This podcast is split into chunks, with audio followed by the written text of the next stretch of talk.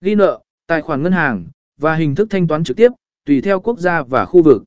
Chọn phương thức thanh toán mà bạn muốn sử dụng.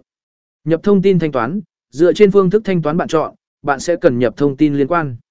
Ví dụ, nếu bạn sử dụng thẻ tín dụng hoặc thẻ ghi nợ, bạn cần nhập thông tin thẻ, bao gồm số thẻ, ngày hết hạn và mã bảo mật, cờ.